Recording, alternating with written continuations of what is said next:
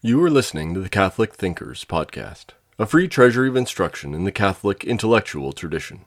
If you enjoy this lecture, please visit us at catholicthinkers.org forward slash donate. This course is from our International Catholic University Classics Collection, originally recorded between 1995 and 2005.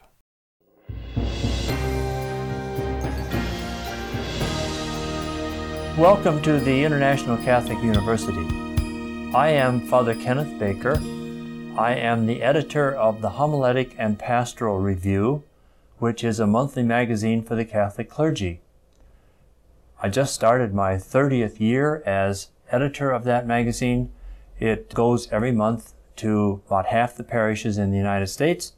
And in that magazine, we cover all areas of Catholic teaching, Catholic doctrine, morality, architecture, singing, liturgy, the sacraments, you name it, and we have articles on that. Also, I am a teacher. For years I've been teaching, and I also teach courses on the Holy Trinity. So I've been asked by the International Catholic University to present for you the Catholic teaching on the Holy Trinity. I think I'd like to begin by pointing out that the Holy Trinity is the most basic of all the mysteries of the Catholic faith. You have certain mysteries that surround Christ as the God man. There are mysteries connected with the Holy Spirit. But it's impossible to understand adequately who Jesus Christ is without understanding something about the Holy Trinity. That Jesus is the Word of God. He's the second person of the Blessed Trinity. Likewise, the Holy Spirit is the third person in the Blessed Trinity. He is the principle of sanctification. He's called the soul of the church. But we can only understand who the Holy Trinity is in reference to the Father and the Son. So we have this very difficult concept to grasp that there's only one God. It's the one God of the Bible, Old Testament and New Testament. But through the revelation of Jesus, we know that in that one God, there is a threeness. There's a community present. Father, Son, and Holy Spirit. It's extremely difficult to adequately understand this. We can never totally understand it. It's an absolute mystery. But Jesus has revealed many things about the Trinity, and that is taught by the church. It's contained in the Bible, especially in the New Testament, and in the tradition of the church, the teaching of the fathers, the councils of the church, for example, the liturgy of the church. When we make the sign of the cross, we say, In the name of the Father, and of the Son, and of Holy Spirit, Amen. So the, the three are mentioned there in one sign, that there's three persons in one God. So the word Trinity, for example, which was invented in the second century by a theologian called Theophilus in Antioch in Asia Minor, he made up the word Trinity, which means three in one. So there are three persons in one God. So this has to do with the majesty of God. And what we want to do is get some kind of insight into the inner life of God. God is a community of Father, Son, and Holy Spirit. And our human community and the human family even reflects that community in some small way that we find in God of Father, Son, and Holy Spirit. It's one thing to believe the faith, like to be able to recite the Apostles' Creed, as we do when we say the Rosary, for example. I believe in God, the Father Almighty, creator of heaven and earth, and Jesus Christ, his only Son, our Lord, and so forth. And then you can go beyond that to reflect on it and to understand it a little bit better. It was St. Augustine and others after him who came up with this idea that what theology is, it's faith seeking understanding. So first you have faith. You accept what Jesus tells about himself and about his Father and about the Holy Spirit because of the miracles that he worked and because of the prophecies that he made that were fulfilled and because of his resurrection from the dead and his ascension into heaven. But we can also understand more about that. And that's what theology tries to do, is to take faith and to pursue it and to understand it more deeply. So what we're dealing with here in the Trinity is the most basic of all the truths of the Catholic faith is that the inner nature of God is triune. That is, that there are three persons in one God, Father, Son, and Holy Spirit. So what I propose to do in this course is to present to you what the scriptures have to say about that, what the teaching of the church has to say about it, and what the tradition of the church is. I'm not transmitting to you the ideas that Father Baker has about the Trinity. What I'm trying to do is to present to you what the teaching of the Catholic Church is with regard to the teaching with the Trinity. Now, in various ways, if you reflect on it, we all manifest our faith in the Trinity in various things we do every week as Catholics. So, for example, when we make the sign of the cross, uh, when we go to church, we take holy water and make the sign of the cross in the name of the Father and of the Son and of the Holy Spirit. Amen. That's an act of faith in the Trinity. It's one motion in the sign of a cross, but it mentions three persons Father, Son, and Holy Spirit. You might think also about baptism, that when you were baptized, you were baptized but in the name of the Father and of the Son and of the Holy Spirit, as our Lord directed the apostles to do in the end of St. Matthew's Gospel, 28th chapter, verse 19, to go into the whole world and teach them what I taught you and baptize them in the name of the Father and of the Son and of the Holy Spirit. So we have one God, but there's a threeness in God.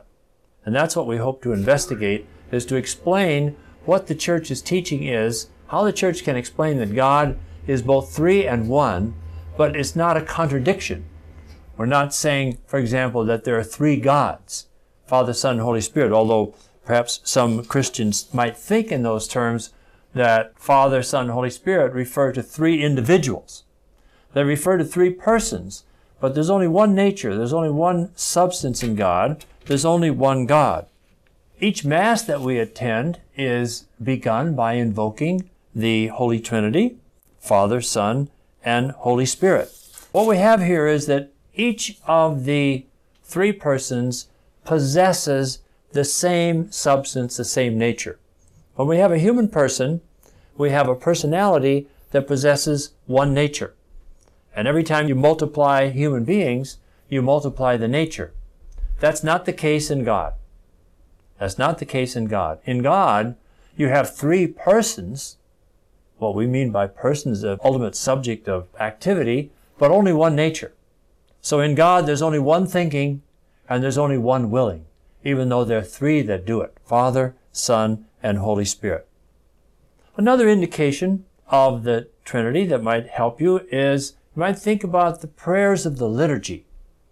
Most of the prayers of the liturgy at Mass are directed to the Father, through the Son, in the Holy Spirit Although most of them conclude that way. You know, glory be to the Father and to the Son and to the Holy Spirit. So there's another indication of the church's faith in the Holy Trinity as manifested in the liturgy.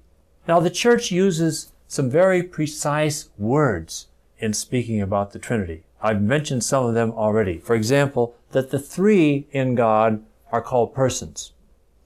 The oneness in God is called His substance, or His nature, or his essence. And when you have a spiritual being, you have thinking and willing. You have thinking and willing in every human person. You have the same thing in angels, and likewise in God. What's characteristic of a spiritual being is two internal activities, thinking and willing. So that's what we have in God. We have thinking and willing in God, but there are three persons that do that. There's only one consciousness in God, as I said, and there's only one will in God. So what I propose to do then is to go through some of these basics to explain how in the church's teaching you get the origin of the Son and the Holy Spirit from the Father. That's called the processions. And then precisely what it is we call the persons in God, those persons we'll see that they're called in Catholic theology relations. The relation is the one category that we can apply to the three persons does not imply that each of them is a substance. So we don't end up saying in effect that there are three gods, three individual gods who operate together in some kind of a moral unity. That's not the teaching of the church at all. Now, over the years, it has kind of surprised me, given the fact that the Trinity is so basic to the Catholic faith, that there are so few sermons preached about the Trinity. I've preached about it on a number of occasions, but every priest has an opportunity to preach on the Trinity every year on the Feast of the Holy Trinity, which comes after Easter. But for some reason, many priests tend to shy away from preaching about the Trinity. Why that is precisely, I don't know. I suspect that the reason is that it's very complex. And also, there have been many errors in history with regard to the Holy Trinity that perhaps some priests are afraid of falling into heresy or making false statements about the Trinity, and therefore they tend to avoid it, to speak about something else rather than preaching about the Holy Trinity. Because it is a complex subject and it's easy to make a mistake. There have been many heresies in the history of the church, which I hope to explain to you about so that we understand how those things came about. Now, in Catholic theology, there are three what are called absolute mysteries. The most basic of those is the Holy Trinity. After that comes what's called the Incarnation, God becoming man in Jesus Christ. And the third one is God's grace, divine grace that operates on man's will so that God can influence the will of a human being, your will and mine, to do various things without violating our freedom. This is the relationship between grace and freedom. These things are absolute mysteries. So what do I mean by an absolute mystery? Is it doesn't mean just something that's hidden that we don't know and we can find out by more investigation. When you say an absolute mystery, this means that it transcends the ability of the human mind to understand it. The saints in heaven, do they comprehend the Trinity? The answer is no. Well, you might say, well, surely the Blessed Virgin Mary understands the Trinity. No, she doesn't. It's infinite. It's beyond the capacity of finite intelligence adequately to comprehend what the nature of the Trinity is. But that doesn't mean we can't know anything about it. We can know lots of things about it because Jesus has revealed it to us. In the Old Testament, the Hebrew Bible, there's some hints about the Trinity, some hints, some suggestions that we know after the coming of Christ and after the clear revelation of the Trinity by Jesus Christ during his lifetime, which is recorded for us in the four Gospels and then reflected on by St. Paul in his 14 letters and there's much about it in the Acts of the Apostles and the Catholic epistles that we find in the New Testament. So we can know a lot about it, and that's what we propose to do in this course for the International Catholic University is to put down on tape for you what it is that the Catholic Church teaches and has taught from the beginning with regard to the Holy Trinity. When I talk about hints, take for example in Genesis 1:26, God is quoted as saying, Let us make man in our own image and likeness.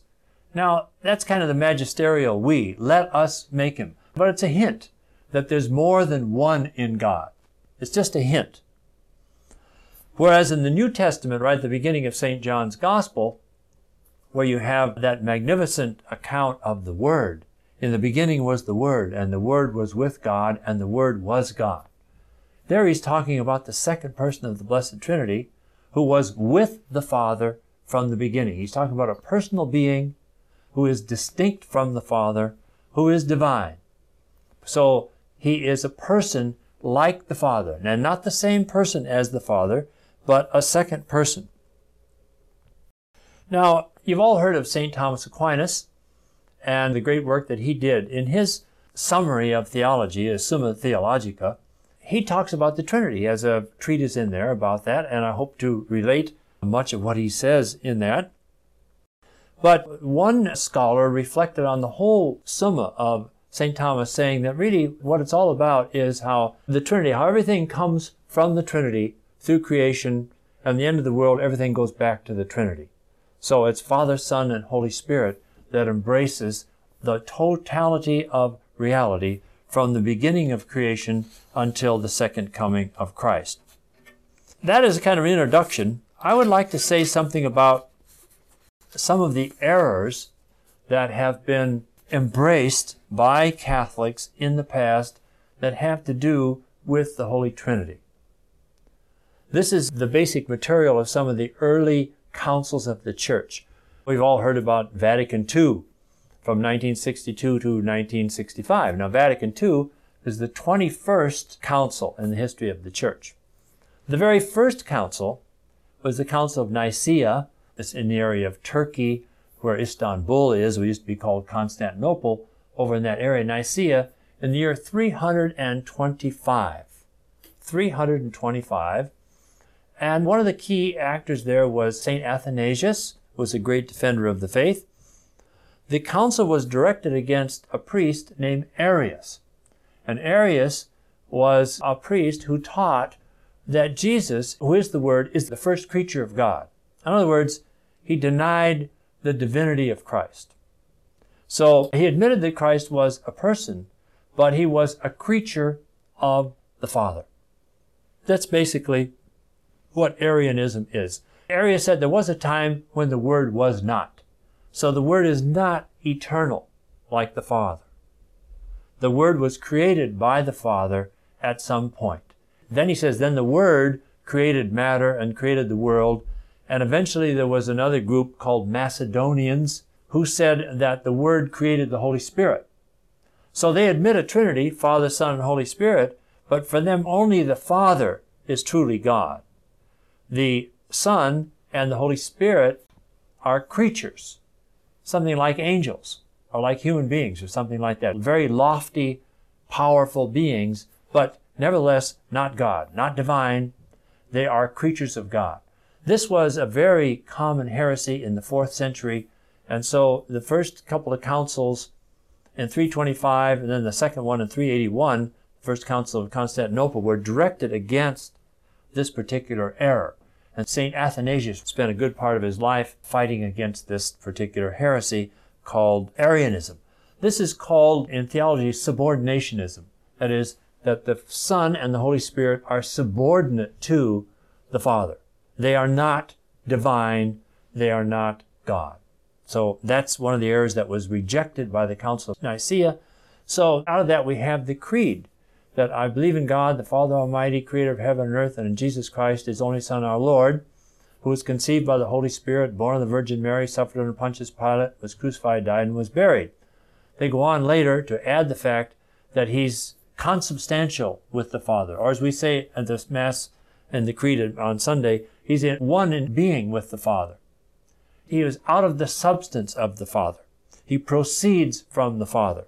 So that's the way the church responded to the errors of Arius, and then what of Macedonius was called the Macedonians, who said the same thing about the Holy Spirit.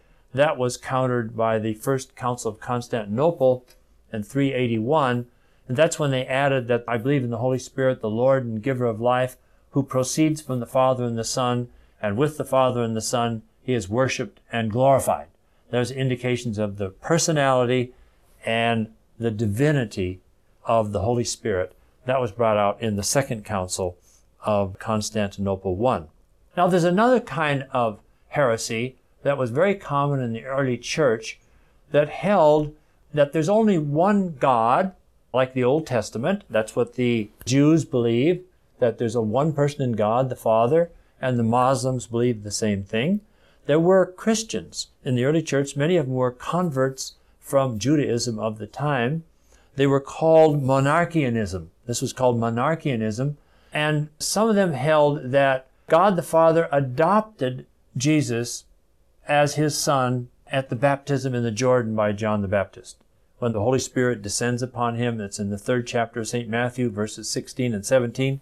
The Holy Spirit descends upon Jesus and he comes up out of the Jordan River and goes off into the wilderness for 40 days of fasting to be tempted by the devil. At that time, God adopted him in a very special way as his adopted son. So that's the error, what's called adoptionism. And that again is a denial of the divinity of Jesus. He's a creature who is adopted into a very special relationship with God.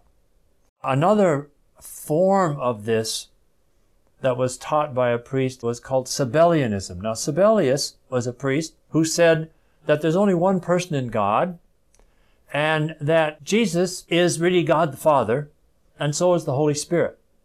Now, this particular error is called modalism.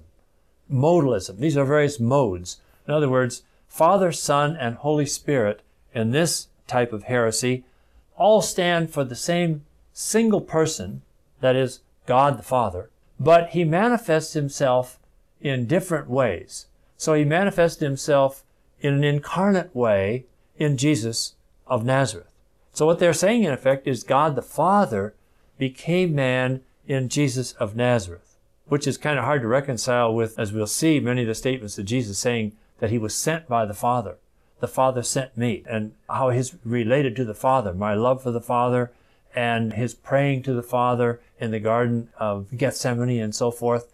So there are a lot of ways to show that that is an erroneous position, but that's called modalism or Sabellianism, in which they held, as I said, that there's only one person in God, and it's the same person in Jesus and the Holy Spirit. So they deny that there are three persons in one God. That's basically what you have in this kind of what's called monarchianism. Monarch means only one. Monos is a Greek word which means one. So monarchianism means that in God, there's only one person, and he takes on different characteristics in Jesus and in the Holy Spirit, but he remains only one. So when we say somebody's baptized in the name of the Father and of the Son and the Holy Spirit, you're really saying the same name over again three times. So that's the heresy of monarchianism. So you see how these heresies, the monarchianism errs on the part of the oneness of God, saying that God is absolutely one, and so they deny the trinity of persons. Whereas when you get over to the other side of subordinationism, they say, well, there's only one divine person in God, but they admit that the Holy Spirit and Jesus, the Word of God, are also persons, but they're not divine persons. They're highly elevated, lofty individuals, persons created by God the Father and themselves given the power to create. That is, that the Word created the world and the universe, but they are not, in the final analysis, God in the same sense that God the Father is God. Now, another possibility, the final possibility here, is what's called tritheism. That means three gods. There were those who have held a couple of names of people that are very remote. One was by the name of Roscelin in the 12th century, who was a nominalist, and then Gilbert of Poitiers, also in the 12th century. They apparently held that there are three individual gods Father, Son, and Holy Spirit. Each one is a separate substance and the three of them work together. So for them, they're not consubstantial. They're not all the same being, but the three of them work together in a moral unity. Now, what the Catholic faith holds is that there's numerical unity in God. That is, there's only one nature, one substance in God, but through the revelation of Jesus, there is a threeness in God, and what do we call that threeness? We call that threeness three persons Father, Son, and Holy Spirit. But they only have one activity. Every being, no matter what it is, whether it's a horse or a dog or a human being, operates through his nature. Nature is the principle of operation. So in God, there's only one nature. So there's only one activity. The creation of the world takes part by Father, Son, and Holy Spirit. The redemption of the world is effected by all three Father, Son, and Holy Spirit. And likewise, the sanctification of individuals is effected by all three Father, Son, and Holy Spirit because everything that God does outside of himself, he does in unity. The three persons work together in that. To wrap this up now for our first session, when you get down to the 16th century, Luther and Calvin, at first they held the traditional doctrine of the Trinity, Father, Son, Holy Spirit, but as time went on, many of them abandoned the fact that there are three persons in one God and basically came back to the position of monarchianism or Sabellianism, that there's one person and manifests himself in various ways. So I want to conclude then our first session with that of presenting an overview of the church's teaching on the Holy Trinity and with a very brief recount of some of the heresies that the church had to encounter in the early centuries, especially the third and fourth century. We hope you enjoyed listening to Catholic Thinkers. Please visit us at catholicthinkers.org forward slash donate to help us keep this content free.